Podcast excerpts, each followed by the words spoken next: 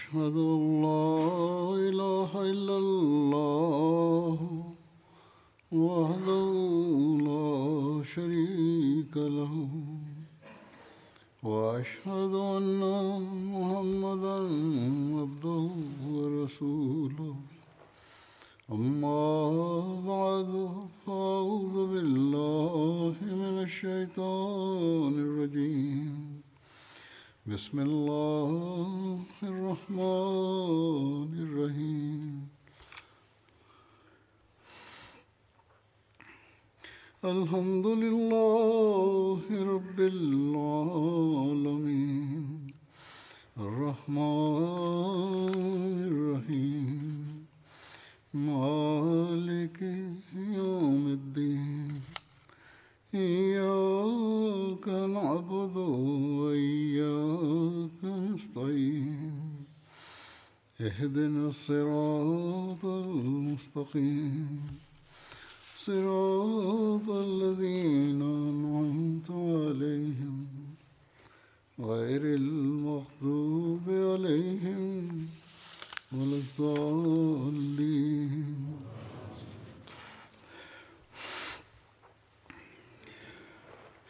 لن تنالوا البر حتى تنفقوا مما تحبون وما تنفقوا من شيء فإن الله به عليم adalah kamu tidak akan pernah mencapai kebaikan sempurna hingga kamu menginfakkan sebagian dari apa yang paling kamu cintai dan apa pun yang kamu infakkan di jalan Allah. Maka sesungguhnya Allah Maha mengetahui tentang itu.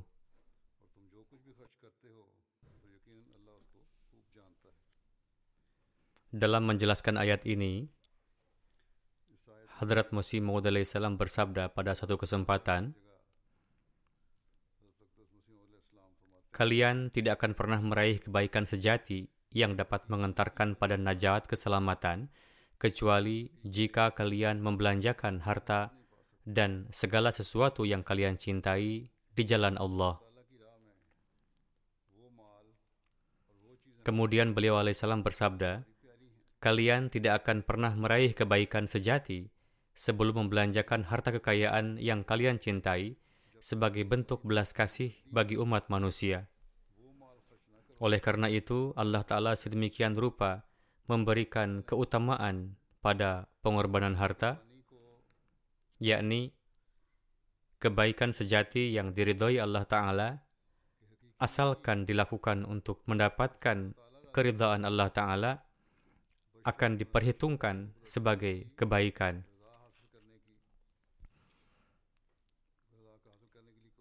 Ketika sesuatu yang dicintainya dibelinjakan demi untuk meraih ridho ilahi sebagai bentuk belas kasih bagi umat manusia, dan kemudian hal ini akan menjadi sarana untuk meraih najat keselamatan.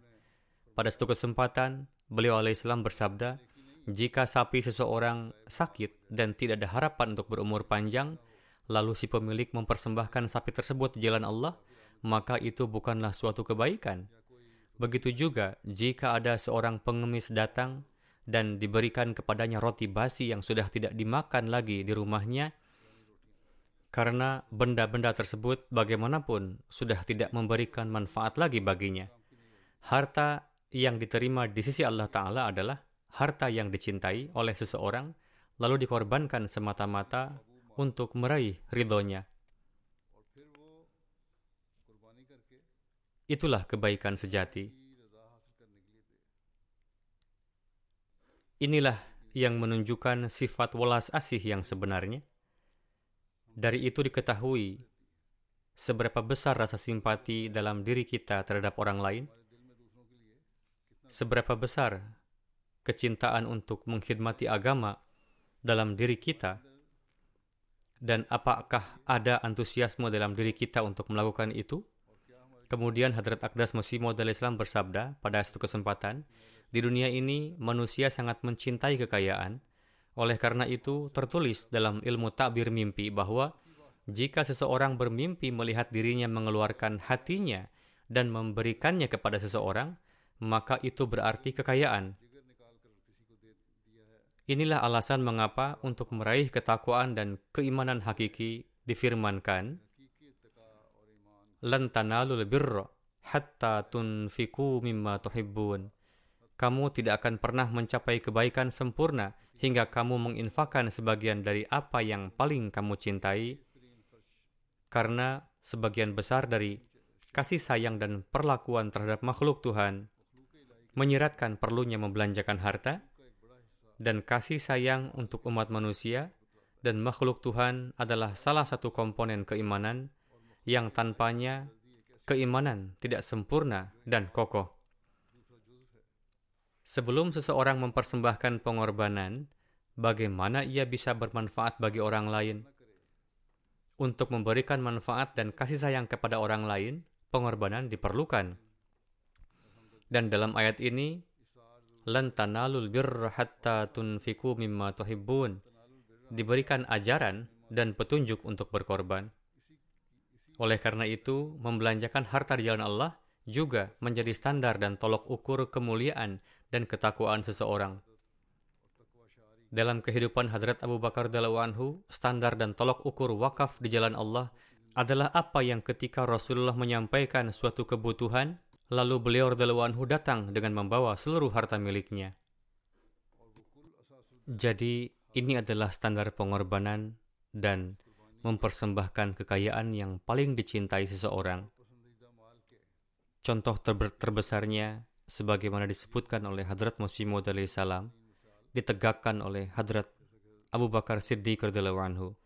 Selanjutnya, para sahabat juga menetapkan standar pengorbanan ini sesuai kemampuan mereka dan menurut tingkatan mereka. Kemudian, kita melihat di masa Hadrat Masih Maud salam bahwa untuk melanjutkan misinya, Hadrat Maulwi Hakim Nuruddin radhiyallahu anhu Hadrat Khalifatul Masih yang pertama memberikan teladan pengorbanan tertinggi dalam penyebaran literatur dan dakwah Islam. Beliau menulis kepada Hadrat Masih Maud salam dan ini disebutkan juga oleh Hadrat Masih Maud salam sendiri. Saya bersedia untuk mempersembahkan segala pengorbanan untuk memenuhi misi Anda Apa pun yang saya miliki bukanlah milik saya, tetapi milik Anda, pemimpin dan pembimbing saya. Saya mengatakan dengan sebenarnya bahwa jika semua kekayaan saya dihabiskan untuk menyebarkan agama, berarti saya telah mencapai tujuan saya. Beliau kemudian menulis, ikatan saya dengan Anda seperti ikatan Hadrat Umar Faruk, dan saya siap untuk mengorbankan segalanya jalan ini. Berdoalah agar kematian saya seperti kematian orang-orang yang benar, atau siddiq.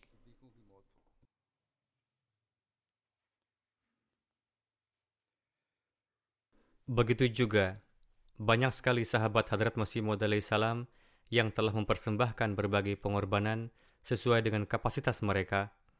Pengorbanan mereka sedemikian rupa sehingga Hadrat Masih Maud salam bersabda, setelah melihat pengorbanan mereka, saya merasa takjub. Mengapa mereka melakukan itu semua? Itu semata-mata mereka ingin menjadi penolong beliau alaihissalam dalam memenuhi misi beliau, yakni misi untuk menyebarkan Islam.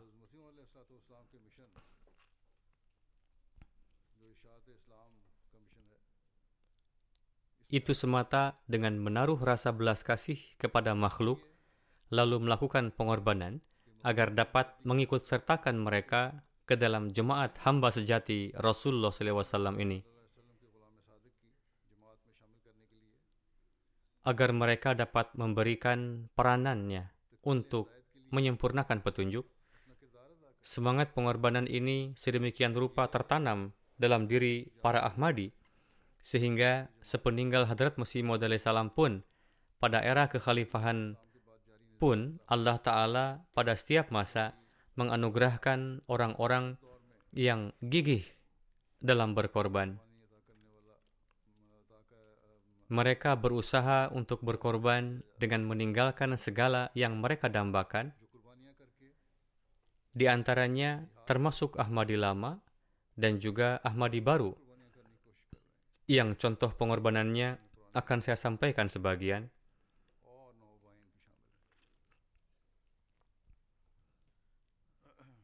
Khutbah hari ini yang merupakan khutbah pertama di bulan Januari biasanya disampaikan tentang pengumuman tahun baru Wakfi Jadid. Pada tahun 1957, Hadrat Muslim Ma'ud Anhu memulai gerakan ini yang bertujuan untuk tarbiyat dan tablig di pedesaan yang awalnya terbatas hanya di Pakistan kemudian diperluas dan disebarkan ke seluruh negara pada masa kekhalifahan Khalifah Ar-Rabi. Dan Hadrat Khalifatul Masih Ar-Rabi rahimahullah telah bersabda bahwa candah yang terkumpul dari negara-negara maju akan digunakan untuk tabligh dan tarbiyat di negara-negara Afrika dan secara umum proses ini masih berlangsung.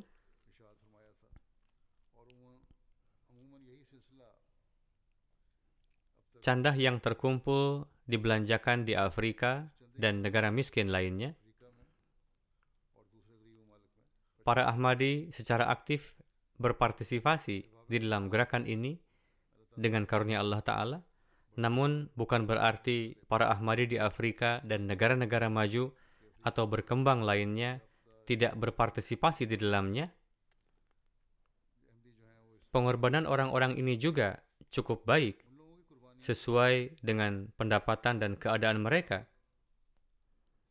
Tetapi pengeluaran tambahan ditanggung oleh candah dari negara-negara kaya. Dibiayai oleh candah yang terkumpul di negeri-negeri maju mereka yang melakukan pengorbanan di mana-mana menyadari sepenuhnya apa yang telah dinyatakan oleh Nabi suci sallallahu alaihi wasallam dalam sebuah hadis kursi yang difirmankan Allah taala. Wahai anak Adam janganlah mengkhawatirkan khazanah yang telah diserahkan kepadaku tidak ada risiko terbakar tenggelam dan tidak juga khawatir diambil oleh pencuri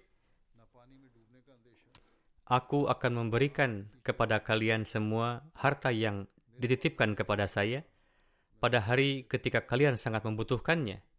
Jadi, pengorbanan yang dilakukan di jalan Allah Ta'ala tidak hanya bermanfaat di dunia ini, tetapi juga bermanfaat di kehidupan selanjutnya setelah kematian nanti. Allah Ta'ala berfirman di dalam kitab suci Al-Quran, وما تنفقوا من خير يوفى إليكم وأنتم لا تظلمون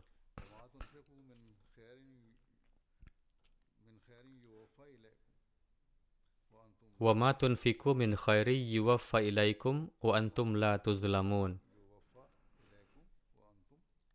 Dan harta apapun yang kamu infakkan, niscaya akan dikembalikan kepadamu dengan penuh, dan kamu tidak akan dianiaya. Jadi ketika Allah Ta'ala berjanji, dia akan memenuhinya. Dia akan menunjukkan kepada kita contohnya di dunia ini juga, sehingga kita dapat memantapkan keyakinan bahwa di akhirat kita juga akan mewarisi nikmat-nikmat dari Allah Ta'ala. Tidak seperti lembaga duniawi yang menginvestasikan uang dalam bisnis, lalu rugi, atau untung untuk beberapa waktu, dan kemudian hanya untung duniawi, tidak ada jaminan untuk masa depan. Ada beberapa bisnis di dunia yang memberikan keuntungan untuk beberapa saat, kemudian mereka yang menjalankannya memakan segalanya. Dan orang-orang miskin yang telah melakukan investasi, uang mereka tenggelam, seperti kebisingan yang terjadi saat ini. Miliaran dolar uang orang-orang hilang begitu saja. Orang yang berinvestasi dalam Bitcoin atau cryptocurrency, uang mereka dimakan oleh pengelolanya semuanya sirna.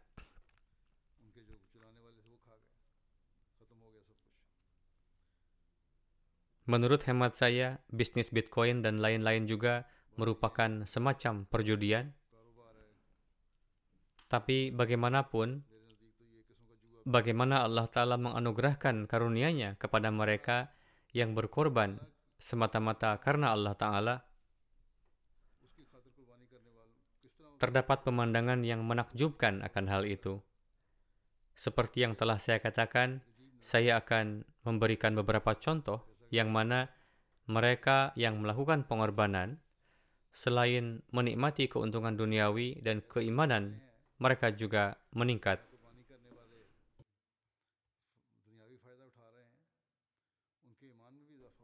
Satu contoh dari Liberia, mualim kita di daerah Bumi County menuturkan, saya mengunjungi satu jemaat bernama Fomba, di mana mayoritas penduduknya adalah mubayin baru, untuk mengambil candah wakfi jadid dari mereka. Setelah bertemu dengan imam setempat, diadakanlah sebuah acara yang dihadiri oleh mayoritas penduduk desa. Disampaikan kepada para penduduk perihal keutamaan dan keberkatan wakfi jadid – Usai acara, saya pun pergi mengunjungi rumah anggota untuk memungut candah wakfi jadid.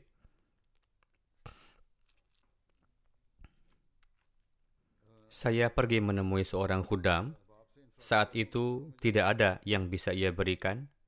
Ibunya memohon maaf karena belum bisa memberikan candah dan berjanji akan memberikannya lain waktu. Lalu kami pulang. Tidak lama kemudian, Khudam tadi datang berlari menghampiri dan berkata, saya persembahkan uang 250 Liberian dollar untuk wakfi jadid. Sebetulnya uang dari ayah saya ini tadinya akan saya gunakan untuk membayar biaya sekolah. Namun kami ingin jangan sampai rumah kami luput dari gerakan wakfi jadid ini. Beberapa hari setelah itu, khudam itu datang ke rumah misi dan mengabarkan bahwa dua hari setelah kunjungan Pak Mu'alim ke rumah saya, saya mendapatkan pesan bahwa kerabat saya telah mengirimkan uang 2.500 Liberian dollar untuk biaya sekolah saya, lalu saya menggunakan uang tersebut untuk membayar biaya sekolah dan juga untuk membeli berbagai keperluan lainnya. Ia berkata, Allah Ta'ala telah memberkati saya 10 kali lebih banyak dari pengorbanan yang telah saya berikan. Demikianlah Allah menanamkan keimanan dan keyakinan dalam hati dan sebagaimana Allah Ta'ala memberkati dunia ini, begitupun dia akan memenuhi janji-janji pada kehidupan di akhirat nanti di mana saat ini perhitungan tersebut tengah dikumpulkan. Kemudian ada satu contoh dari Gini Kunakeri. Dalam suatu wilayah terdapat satu jemaat lokal yang bernama Mansaya Mubalik di sana mengatakan bahwa para Ahmadi sedang merayakan Asyara Wakfi Jadid telah dijelaskan kepada para Ahmadi di masjid maupun secara individu berkenaan dengan keutamaan dan keberkatan Wakfi Jadid dan menghimbau mereka untuk mengambil bagian dalam gerakan yang penuh berkat ini. Seorang imam masjid desa bernama Abu Bakar Kumara Sahib yang belum lama bayat mengatakan, saya yang akan pertama kali membayar candah karena kita harus menjadi contoh bagi orang lain. Jadi beliau ini bukannya malah menganjurkan kepada orang lain namun ia sendiri tidak ambil bagian, melainkan beliau sendiri mengatakan bahwa kita harus mendahului untuk ambil bagian dalam gerakan ini. Kemudian Pak Imam Masjid memberikan uang yang ada di sakunya saat itu sebesar 10.000 franc gini untuk canda. Lalu beliau datang menemui saya dan mengatakan bahwa saya telah membayar canda. Namun, selang beberapa waktu setelah itu, salah satu teman saya mengirimi saya hadiah sebesar 1,5 juta franc. Beliau mengatakan, saya yakin ini adalah buah dari pengorbanan saya, sehingga Allah Ta'ala memberikannya kepada saya.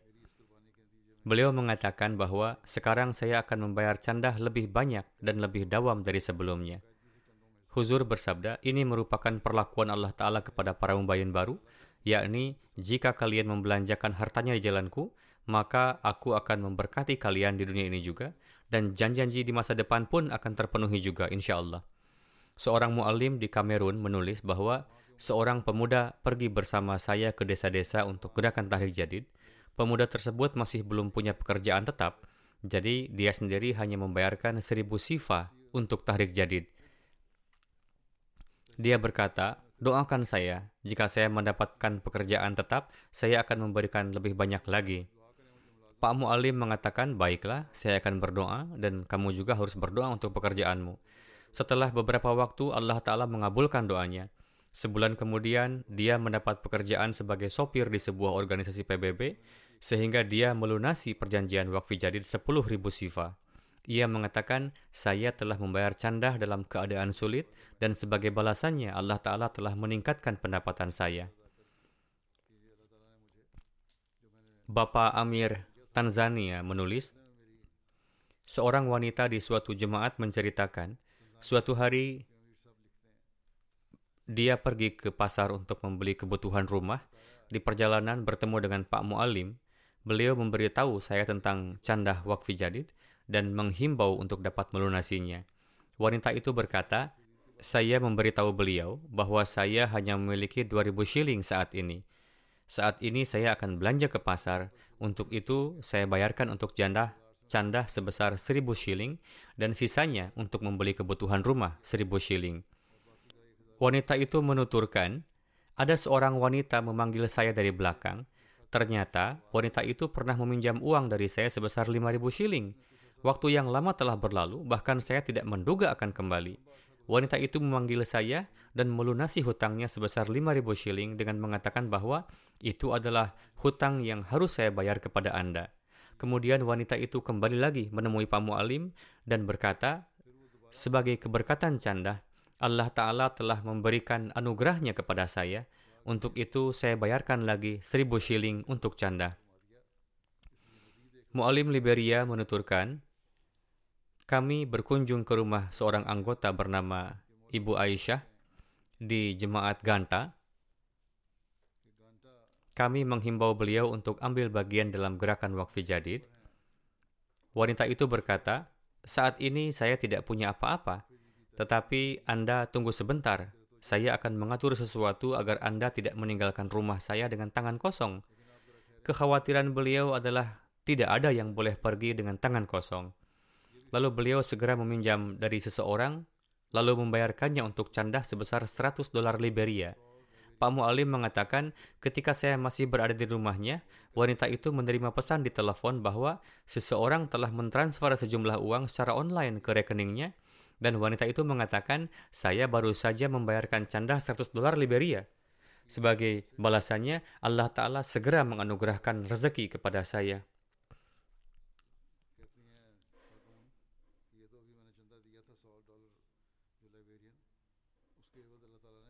Selanjutnya, Mubalik di Gini Kunakeri menulis bahwa salah satu anggota jemaat bernama Said Oba Sahib belum memiliki pekerjaan. Beliau melamar ke perusahaan pertambangan, tapi tidak ada harapan. Saat Ashra Wakfi Jadid, ketika beliau dihimbau untuk membayar canda, Beliau berkata, "Saat ini saya masih menganggur, jadi saya tidak bisa memberi lebih." Namun, beliau memasukkan tangannya ke sakunya dan mengeluarkan 5.000 franc dan membayarkan candahnya. Mengingat bahwa ini adalah jumlah total yang saya miliki saat itu. Dikatakan bahwa lima hari setelah pembayaran candah, beliau ditawari pekerjaan oleh perusahaan pertambangan lain, padahal beliau belum melamar dan dengan karunia Allah Ta'ala, beliau mendapatkan pekerjaan itu dengan gaji bulanan 500 ribu franc. Beliau mengatakan bahwa apa yang saya berikan sebagai pengorbanan kecil di jalan Allah Ta'ala, Allah Ta'ala telah memberikannya kepada saya dengan melipat gandakannya sesuai dengan janjinya.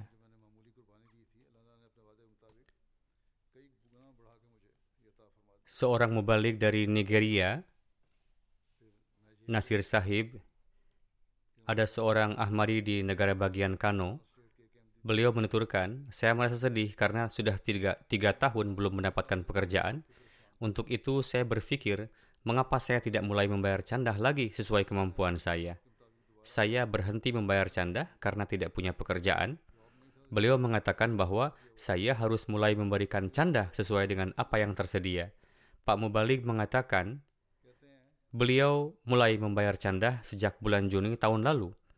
Beliau menceritakan kepada Pak Mubalik bahwa belum berlalu tiga bulan, seorang teman menghubungi saya. Ia mengatakan bahwa sebuah perusahaan membutuhkan lowongan untuk bidang pemasaran. Kemudian perusahaan tersebut mempekerjakan saya dan ini adalah kontrak pertama untuk perusahaan tersebut. Saya yakin bahwa setelah sekian lama menunggu, saya akhirnya mendapat pekerjaan. Saya yakin itu semata-mata merupakan keberkatan dari canda yang saya berikan.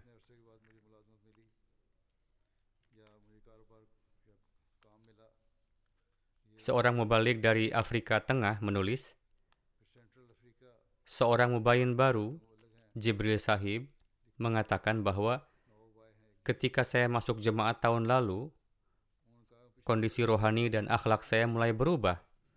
Perlu juga dicatat bahwa beliau tidak hanya bergabung dengan jemaat, tetapi pastinya beliau pun berdoa dan berusaha menciptakan perubahan dalam dirinya dan karunia Allah Ta'ala pun tercurah kepada beliau, sehingga beliau sendiri merasakan adanya perubahan dalam rohani dan akhlak beliau. Suatu hari ketika Pak Mubalik menghimbau berkenaan dengan wakfi jadid, yakni tahun wakfi jadid akan segera berakhir, sehingga harus melunasinya, walaupun tidak banyak, lalu saya membayar canda dan mengambil kwitansinya. Sejak saat itu, Hingga hari ini ada kemajuan dalam pekerjaan saya, karunia yang khas turun kepada saya. Sekarang saya tidak kosong dari pekerjaan. Sebelum ini tidak ada pelanggan yang datang sampai berhari-hari. Sekarang mereka datang setiap hari dan dengan karunia Allah Ta'ala saya mendapatkan begitu banyak uang yang mana tidak pernah saya bayangkan sebelumnya. Kemudian Mubalik dari Togo, Arif Sahib, menulis,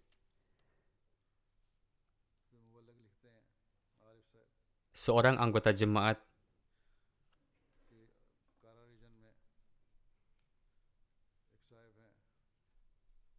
Awakaji Sahib namanya? Di Kahkara Region menuturkan kondisi ekonomi saya saat itu tidaklah baik dan sudah bulan terakhir wakfi jadid.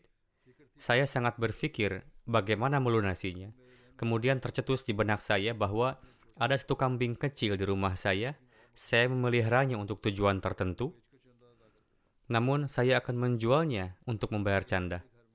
Hanya itulah yang ada di rumah saya, dan saya akan menjualnya dan melunasinya. Beliau menuturkan, saya baru saja berniat demikian. Suatu hari, Mubalik Sahib datang untuk mengumpulkan canda. Namun, di hari itu ada seseorang yang meminjam uang dari saya. Saat itu, saya tidak berharap banyak akan dikembalikan segera. Meski demikian, orang itu mengembalikannya di waktu itu juga. Ia menuturkan, maka dari itu saya menyerahkan seluruh uang untuk wakfi jadid. Demikianlah Allah Ta'ala telah menolong saya secara gaib. Ia telah beriradah akan kebaikan dan sebelum ia menjalankannya, Allah Ta'ala justru telah mengaturnya. Ia telah condong untuk mengorbankan sesuatu yang dicintainya, namun sebelum ia melakukannya, Allah Ta'ala telah menganugerahinya karena dia adalah maha mengetahui keadaan di dalam segenap hati. Dari Marshall Island, Sajid Iqbal Sahib menuturkan, di sini ada seorang wanita bernama Lorraine Sahiba. Ia berkata, karena pengorbanan harta, Allah Ta'ala telah banyak menurunkan karunia kepada saya dan kepada keluarga saya. Ia sebelumnya tidak ambil bagian di dalam pengorbanan harta, karena ia sebelumnya tidak yakin betapa besar Allah Ta'ala akan menurunkan keberkatannya. Dan saat itu uangnya pun tidak mencukupi. Ia tidak memiliki uang untuk memenuhi kebutuhan makan minumnya dan ia sangat dirundung kekhawatiran untuk memenuhi kebutuhan rumah tangga.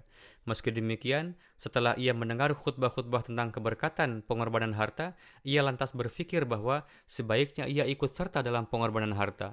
Alhasil, ia menuturkan, kami telah memulai melakukan pengorbanan, telah mulai memberi canda. Kini betapa Allah Ta'ala telah menurunkan karunia-Nya di mana pengeluaran rumah tangga pun dapat terpenuhi. Tidak ada kesempitan dalam hal makan dan minum. Justru sering terjadi bahwa uang datang dari berbagai tempat kepada kami. Di mana hal ini sama sekali tidak pernah tergambarkan oleh kami. Betapapun yang kami serahkan, maka demikian jugalah Allah Ta'ala semakin, semakin menambahkannya. Demikianlah Allah Ta'ala kepada para mubayin baru pun memberi perlakuan demikian untuk memperteguh keimanan mereka. Dari India, Inspektur Sahib Wakfi Jadid menuturkan, saya pergi ke jemaat Malay, Malaya Palam di Tamil Nadu untuk mengumpulkan canda wakfi jadid dan menyiapkan budgetnya. Di sana saya bertemu dengan seorang Ahmadi yang mukhlis.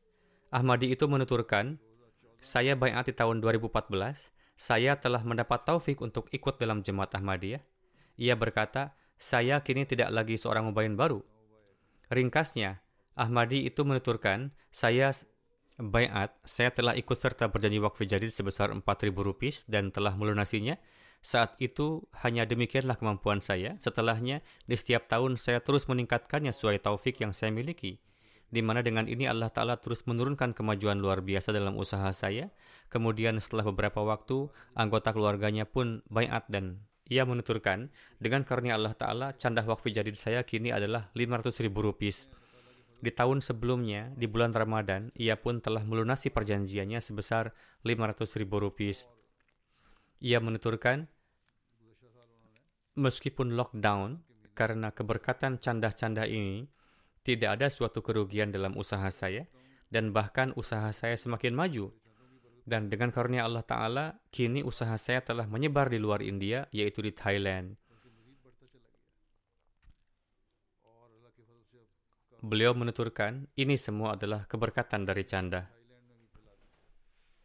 Jadi inilah karunia dari Allah Ta'ala ini bukanlah sejenis judi. Manusia menanamkan modalnya atau ia berusaha dalam jual belinya. Jika manusia mengorbankan harta di jalan Allah Ta'ala, maka Allah Ta'ala akan menambahkannya secara berlipat ganda. Kemudian satu contoh lagi dari India, Mubalik in charge di sana menulis, Nazim Mal di Malampuram, Kerala, dan Inspektur Mal Sahib Wakfi Jadid tengah melakukan kunjungan di akhir tahun Wakfi Jadid, beliau datang di daerah kami, ada seorang Ahmadi mukhlis di sana yang menelepon untuk diminta candahnya. Ia adalah pebisnis. Ia menelepon, Rahman Sahib, harap Anda datang ke perusahaan saya saya telah mendirikan perusahaan saya dan ada bagian baru yang dibangun. Mohon agar didoakan. Ketika kami tiba di sana, tanpa diminta, ia lantas memberikan cek berisi satu juta rupiah. Untuk keperluan kunjungan, ia pun meminjamkan kendaraan besarnya, beserta biaya bensin dan lain-lain. Inspektur Sahib menuturkan, mobil kecil cukup untuk kami, namun ia berkata, tidak. Wakil pusat hendaknya menggunakan kendaraan yang bagus dan layak supaya Anda dapat melakukan perjalanan dengan nyaman. Ia menambahkan, uang ini telah saya siapkan untuk mendaftarkan satu properti saya. Tetapi karena kedatangan Anda, maka saya cenderung menyerahkannya untuk wakfi jadid. Sementara untuk mendaftarkannya, saya mengubah tanggalnya. Setelah membayar canda, ia menuturkan, saya mendapat sejumlah uang yang besar tanpa upaya yang berarti dan jumlahnya jauh lebih besar dari kebutuhan saya, yaitu jauh lebih besar dari satu juta rupiah. Dari Mauritius ada seorang wanita bernama Miss Sabriz Sahiba menuturkan, saya diberi hadiah ulang tahun oleh orang tua saya dan saya memutuskan menyerahkannya dalam pengorbanan wakfi jadid dan tahrik jadid masing-masing sebesar 500 rupiah dan meletakkannya dalam satu amplop. Itu adalah masa saya dalam keadaan sakit. Saat itu seorang paman dan sepupu saya datang menemui saya. Keduanya memberi amplop kepada saya yang di dalamnya berisi masing-masing 5.000 rupiah.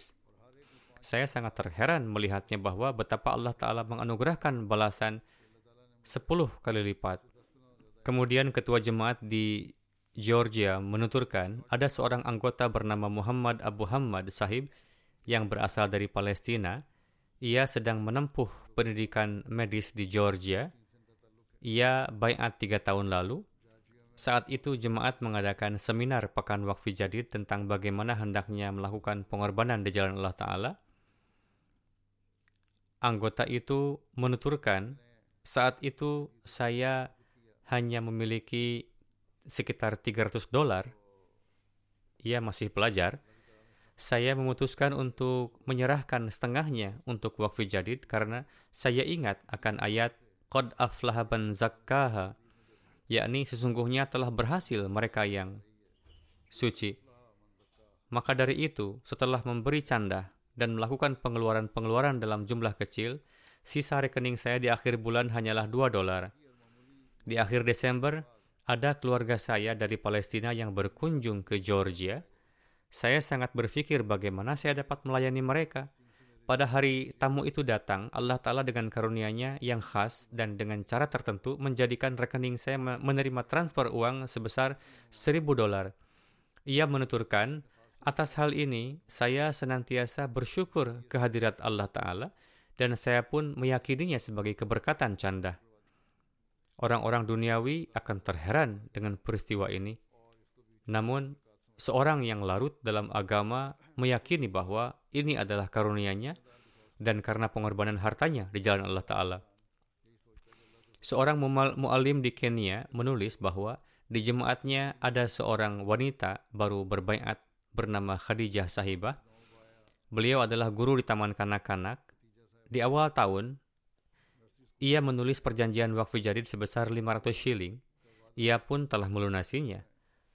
Mualim Sahib menuturkan, saya pergi ke sekolahnya untuk memberikannya kwitansi.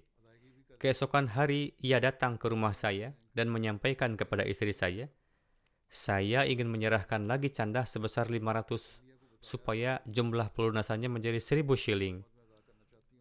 Ia menuturkan, saya melakukan demikian supaya Allah Ta'ala menurunkan lebih banyak keberkatan kepada saya.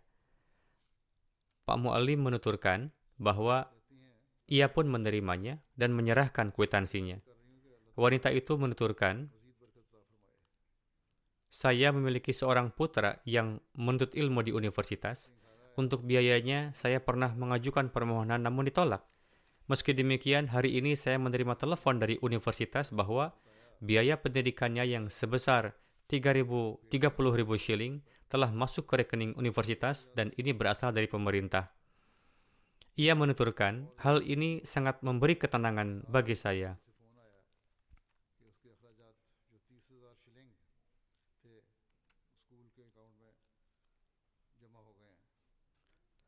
Amir Sahib Indonesia menuturkan bahwa Abdul Rahim Sahib yang berasal dari satu jemaat kecil menuturkan, saya setiap tahun menulis perjanjian wakfi jadid. Tahun 2019 dan 2020 sangatlah sulit bagi saya karena saat itu saya tidak memiliki pekerjaan. Ia menuturkan, beberapa masa lalu saya mengundurkan diri dari pekerjaan dan berupaya menjalankan usaha ini pun tidak berhasil. Tabungan saya pun perlahan habis. Saat itu tahun perjanjian wakfi jadid tengah berakhir. Saya sebelumnya telah berjanji, namun sampai saat itu tidak ada gambaran untuk pelunasan. Mencari pekerjaan pun sulit karena usia saya sudah 51 tahun. Sulit untuk mencari pekerjaan di usia ini. Ia menuturkan, saya setiap hari berdoa di dalam tahajud. Ia pun kerap menuliskan surat permohonan doa kepada saya bahwa ia ingin melunasi canda wakfi jadidnya dan supaya ia diberi karunia untuk ini. Ia menuturkan, hingga penghujung tahun wakfi jadid, Allah Ta'ala dengan berbagai cara telah menurunkan saya karunia untuk melunasinya. Alhasil pada akhirnya saya telah melunasinya. Ia menuturkan, beberapa hari setelah melunasinya, ada seorang mantan atasan saya di tempat saya kerja sebelumnya yang menelepon saya bahwa saya diminta untuk datang melakukan interview. Saya bersyukur kepada Allah karena saya mendapatkan pekerjaan. Saya sangat heran karena orang yang memanggil saya bukanlah atasan saya yang dahulu. Teman-teman saya pun heran mengapa saya dipanggil kembali karena tujuh tahun lalu saya mengundurkan diri. Ia menuturkan, ini hanyalah semata karunia Allah Ta'ala. Karena meskipun di usia demikian, saya kini menerima pendapatan yang tetap. Di Tambapunda, Senegal, Mubalik di sana menuturkan, saat saya melakukan kunjungan, ada satu tempat di mana ketika saya menggerakkan mereka untuk canda, ini adalah tempat yang di khutbah lalu saya pernah menyampaikan peristiwa di sana. Saat itu seorang Ahmadi bernama Usman Sahib berkata bahwa saat ia bayat, keadaan ekonominya sangat lemah. Bahkan setelah bayat, semua baik keluarga dan temannya memusuhinya. musuh telah empat kali berupaya untuk membakar rumahnya. Setiap kalinya ada saja bagian rumahnya yang dibakar. Namun semenjak ia mulai ikut ambil bagian dalam candah-candah jemaat, upaya mereka pun gagal. Ia menuturkan bahwa dengan keberkatan candah ini, kini ia telah membangun rumahnya secara permanen. Sebelumnya masih ada bagian yang belum sempurna termasuk yang terbakar, namun kini telah dibangun secara permanen. Anak-anaknya pun kini tengah menuntut ilmu yang layak di kota, dan setiap tahunnya ia memberi peningkatan berarti pada candahnya, tidak hanya dalam candah lainnya, tetapi juga dalam candah wakfi jadid. Ia pun menuturkan, adapun mereka yang memusuhi saya, mereka telah banyak yang mati, dan jikalau masih hidup, maka ada dalam keadaan penuh kesendirian.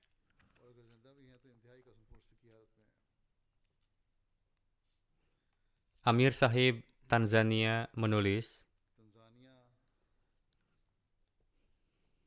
Ada peristiwa seorang petani Ahmadi yang memiliki ladang tomat.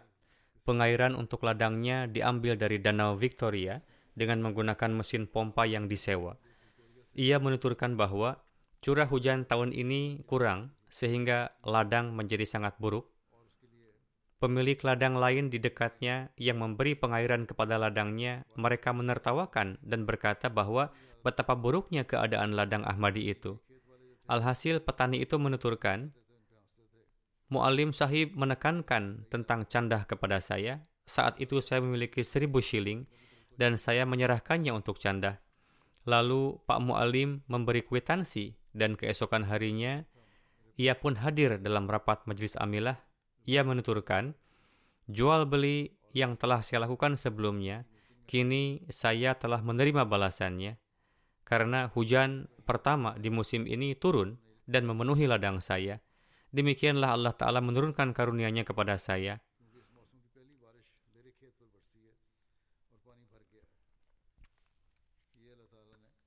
Mubalik Sierra Leone menulis, ada seorang guru bernama Alex Tamo Sahib. Ia adalah seorang peneliti dari Sierra Leone. Ia menuturkan bahwa ia memiliki tunggakan baik di candah wasiat maupun candah lainnya, karena di tahun sebelumnya ada beberapa masalah di pemerintahan, sehingga lembaganya memberinya gaji di waktu yang sangat akhir, sehingga ia pun harus menjalani kehidupan yang sangat sulit dalam beberapa masa. Alhasil, dengan jalan tertentu, ia mendapatkan sejumlah uang dan ia segera mengatur semuanya serta melunasi baik candah wasiat maupun candah lainnya, meskipun masih di masa yang sulit itu. Ia menuturkan, setelah membayar canda, hal yang pertama adalah saya terpilih dalam grup penelitian beras yang akan berangkat ke Gini Conakry. Kemudian saya mendapat satu rumah siap huni yang besar. Lalu untuk jalsah UK 2022, saya mendapat karunia untuk memasang MTA di rumah saya. Kemudian karunia Allah Ta'ala yang terbesar adalah saya pun mendapatkan beasiswa untuk melanjutkan PhD di Kagoshima University. Ia menuturkan, saya telah mendaftar dan saya diberi keistimewaan di lembaga itu dan saya pun telah terpilih. Menuturkan, sejak tahun lalu saya telah berada di Jepang. Dengan karunia Allah, saya di Jepang pun terus berhubungan erat dengan jemaat. Dengan karunia Allah, lembaga saya tidak hanya memberi rumah untuk keluarga saya, tetapi juga memberi suatu bagian tunjangan untuk keluarga saya yang berada di Sierra Leone. Alhasil, Hal ini membuat keimanan saya semakin bertambah, yakni karena keberkatan-keberkatan candahlah Allah Ta'ala memberi saya karunia ini.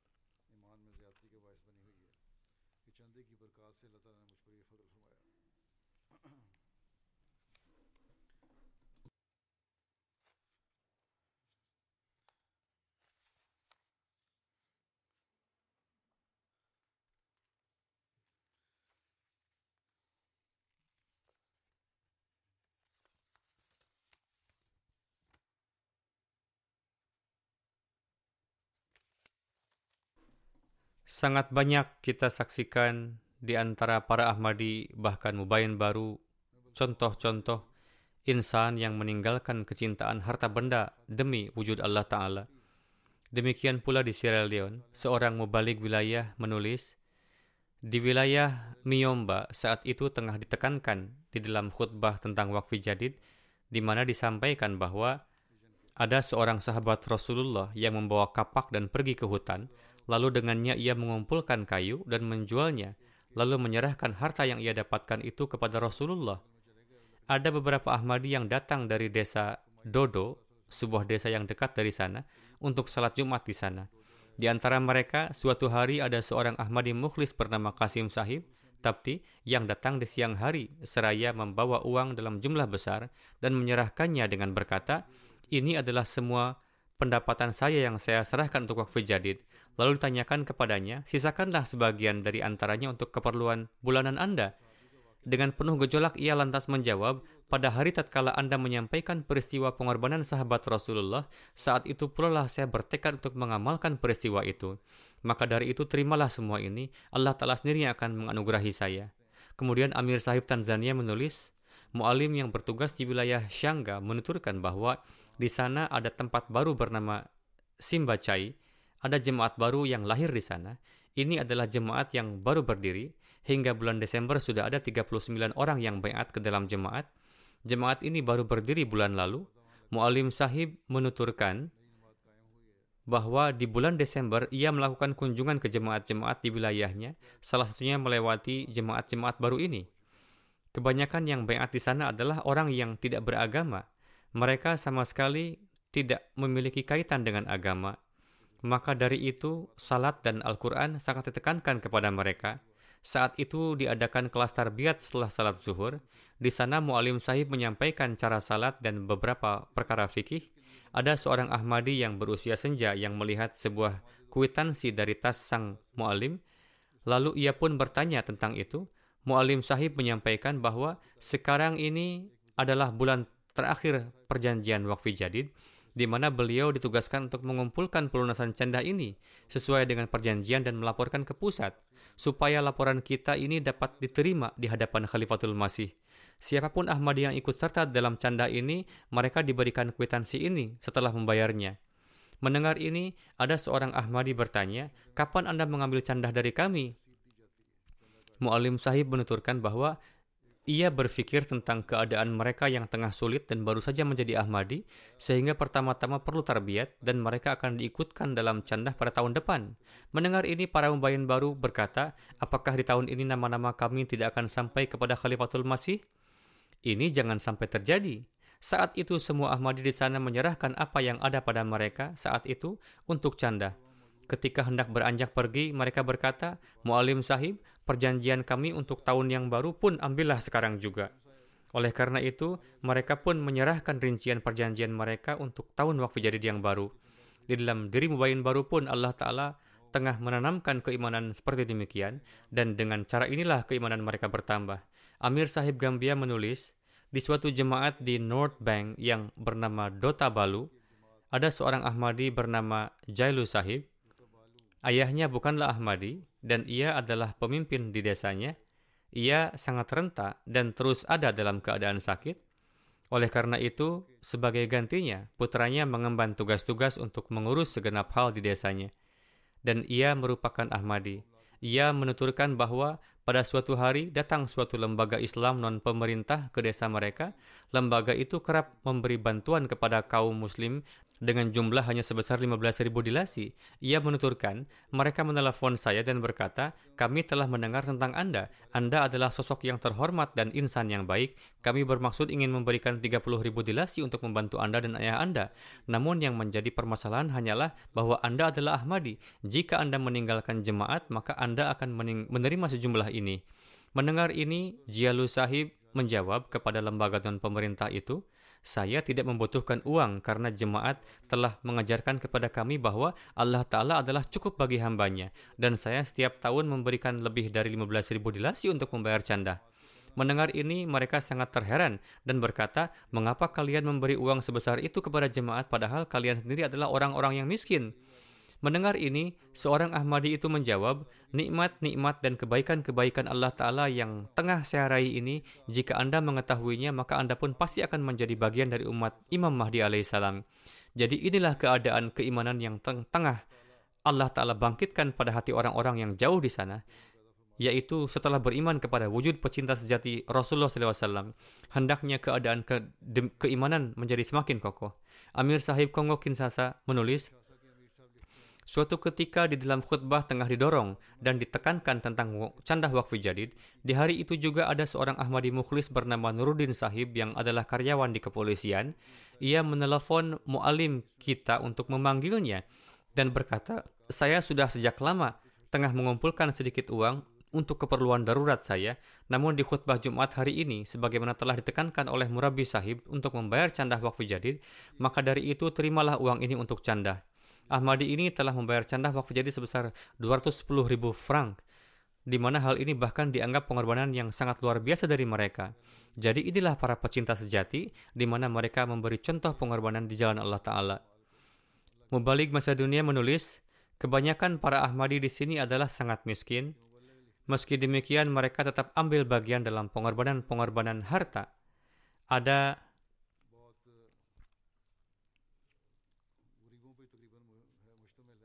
ada seorang sahabat jemaat bernama Faisal Sahib, di mana ia telah bayat di tahun 95 di Jerman. Ia terus tinggal di berbagai negara dan pada akhirnya ia kembali ke Macedonia. Di awal ia kurang menjalin hubungan dengan jemaat, namun tidak pada saat ini. Pada kesempatan Idul Adha yang lalu, saya menginap di rumah misi sana selama dua hingga tiga hari. Saat itu beliau diberitahu tentang sistem keuangan jemaat, selain candah wajib diberitahu juga tentang tahrik jadid, wakfi jadid. Beliau lebih lanjut menulis, 10 atau 12 hari kemudian saya pergi ke kota untuk menemuinya. Sebelum pergi beliau memberi saya 10 ribu dinar Macedonia sebagai candah. Bukan jumlah yang besar, kira-kira sama dengan 63 euro. Anggota ini menganggur dan sudah lama tidak bekerja. Saya berkata kepadanya bahwa dia sangat memahami keadaan Anda sendiri, jadi saya menyarankan Anda untuk menyimpan sejumlah uang untuk keperluan pribadi dan juga untuk keluarganya. Karena dari sisi keadaan di sana jumlah tersebut sangat besar. Namun beliau bersikeras dan dengan senang hati memberikan seluruh uang tersebut atas nama dirinya dan juga keluarganya untuk wakfi jadid. Mengatakan bahwa Allah Ta'ala akan mengaturkan untuk saya.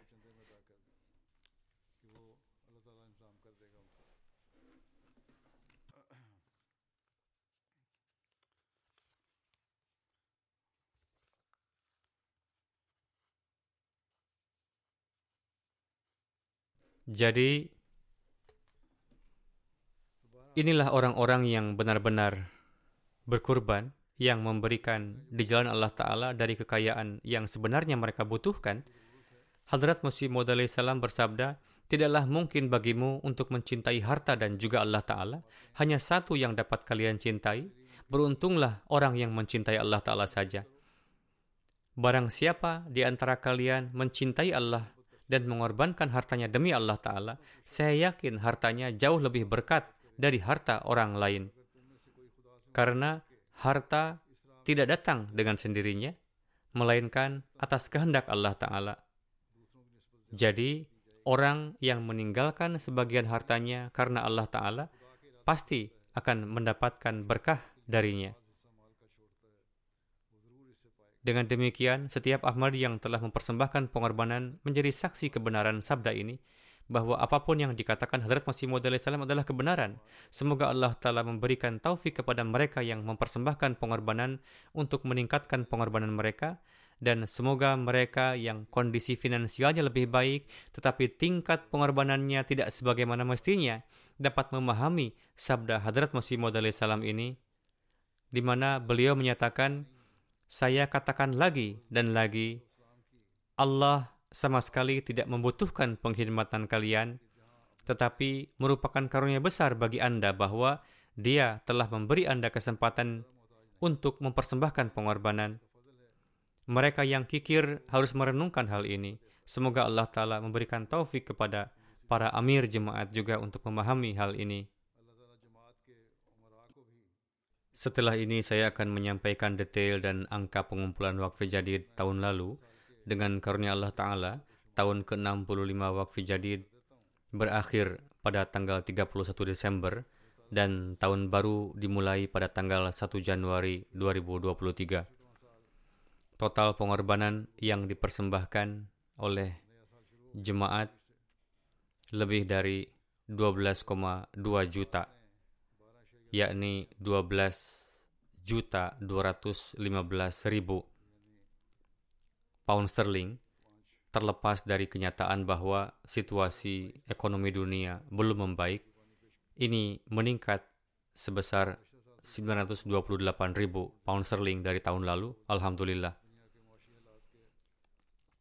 Dari semua jemaat di seluruh dunia, Inggris berada di peringkat pertama lagi dalam hal pengumpulan keseluruhan, Kanada di peringkat kedua, diikuti oleh Jerman yang turun ke peringkat ketiga, Amerika Serikat di peringkat keempat, India di peringkat kelima, Australia di peringkat keenam, ketujuh adalah jemaat di Timur Tengah, Indonesia di urutan ke-8, tempat ke-9 adalah jemaat lain di Timur Tengah, dan Belgia di urutan ke-10.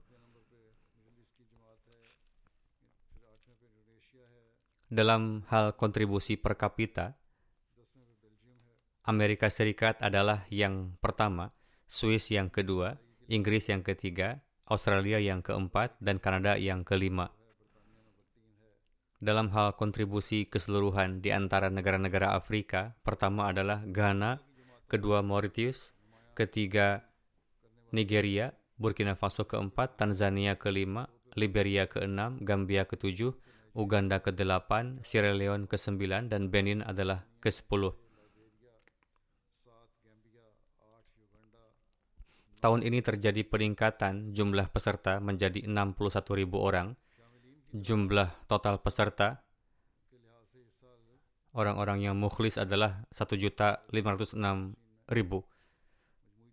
Dari negara-negara yang berusaha meningkatkan jumlah pesertanya, Uganda menjadi yang pertama, diikuti oleh Guinea Bissau, Kamerun, Kongo Brazzaville, kemudian Nigeria, Kongo Kinshasa, dan kemudian Bangladesh. Ini negara-negara yang perlu disebutkan.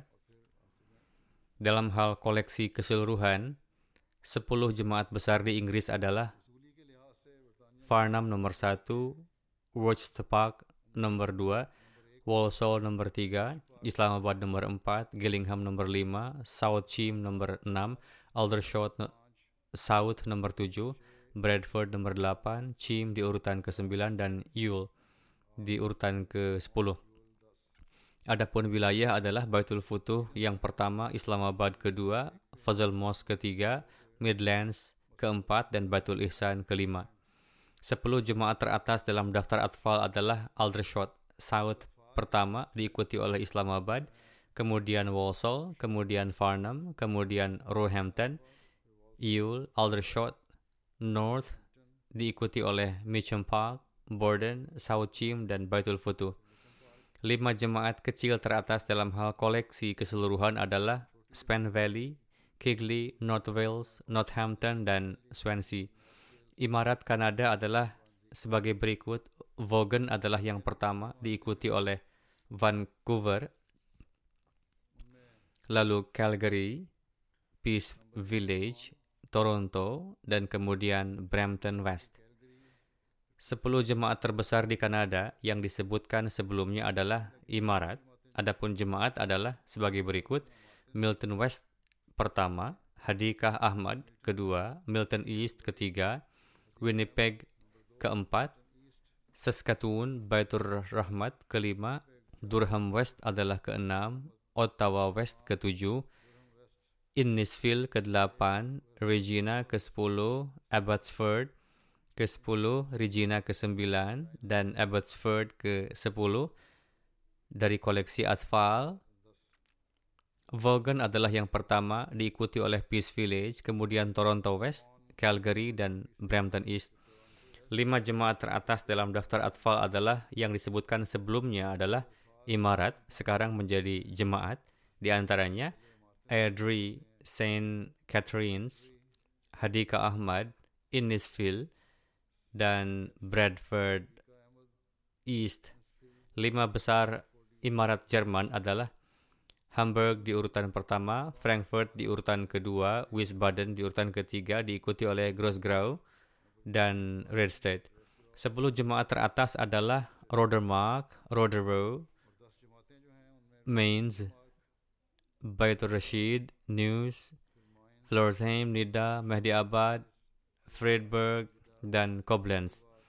Dalam hal koleksi dari Atfal, lima wilayah teratas adalah Hessen Mid, Hessen Southwest, Hamburg, Taunus, dan Wiesbaden. Sepuluh jemaat teratas Amerika Serikat adalah Maryland, Virginia Utara, Los Angeles, Detroit, Silicon Valley, Boston, Austin, Oshkosh, Rochester, dan kemudian Phoenix. Sepuluh jemaat teratas untuk Atfal adalah Virginia Selatan, Virginia Utara, Maryland, Seattle, Orlando, Austin, Silicon Valley, Oshkosh, Portland, dan Zion. Tiga jemaat teratas di Pakistan adalah Meskipun situasi ekonomi di Pakistan tidak menguntungkan, dengan karunia Allah Ta'ala mereka meningkatkan koleksi mereka secara signifikan dalam mata uang lokal dibandingkan dengan pound sterling nilai mata uang mereka telah berkurang. Namun terlepas dari ini, mereka memberikan kontribusi yang signifikan. Jemaat pertama adalah Lahore, diikuti oleh Rabwah, dan kemudian Karachi ketiga. Dalam hal distrik Islamabad adalah yang pertama, diikuti oleh Sialkot, Faisalabad, Gujarat, Gujranawala, Sargoda, Umerkot, Multan, Mirpur Khas, dan Dera Ghazi Khan. Dalam hal koleksi keseluruhan, 10 jemaat teratas adalah Kota Islamabad, Defense Lahore, Township Lahore, Darul Zikr Lahore, Model Town Lahore, Kota Allama Iqbal Lahore, uh, Rawalpindi Shahar, Azizabad Karachi, Samanama Abad Lahore, dan Mughalpura Lahore. Tiga jemaat besar untuk daftar atfal, Lahore yang pertama, Rabuah kedua, Karachi ketiga. Posisi distrik untuk daftar atfal Islamabad pertama, Sialkot, Faisalabad, Sargoda, Umerkot, Mirpur Khas, Narowal, Nankana Sahib, Jhelum, dan kemudian Quetta. Jemaat kecil yang membuat kemajuan luar biasa adalah mereka bukan hanya jemaat kecil tetapi termasuk kota-kota besar juga. Kota, kota Gujranwala, Gulshan Jami Karachi, Sadar Karachi, Rawalpindi Kant, Baitul Fazil Faisalabad, Karim Nagar, Faisalabad, Kota Sialkot, Peshawar, Sargoda, Okara. Sepuluh provinsi teratas dari India adalah Kerala, Tamil Nadu, Karnataka, Jammu Kashmir, Telangana, Odisha, Punjab, West Bengal, Maharashtra, dan Delhi. Sepuluh jemaat teratas adalah Coimbatore, Hyderabad, Kadian, Kerala, Patapriyam, Bangalore, Malayapalam, Malapalayam, Calcutta, Calicut, dan Kerang. Sepuluh jemaat teratas di Australia adalah Castle Hill, Melbourne, Longwarrin, Marsden Park, Logan East, Melbourne Berwick, Penrith, Perth, Adelaide South, Melbourne Clyde, dan Adelaide West.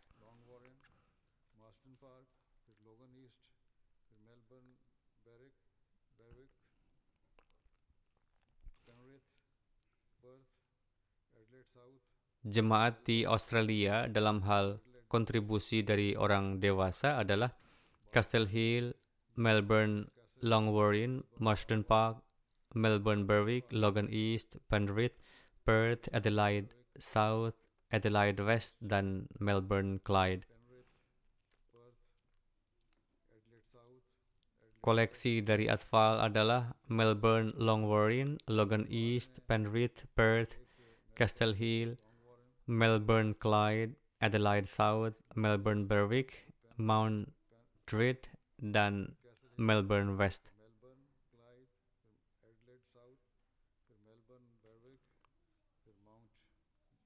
Semoga Allah telah memberikan keberkatan dalam kekayaan dan keturunan semua orang yang berpartisipasi dalam skema ini.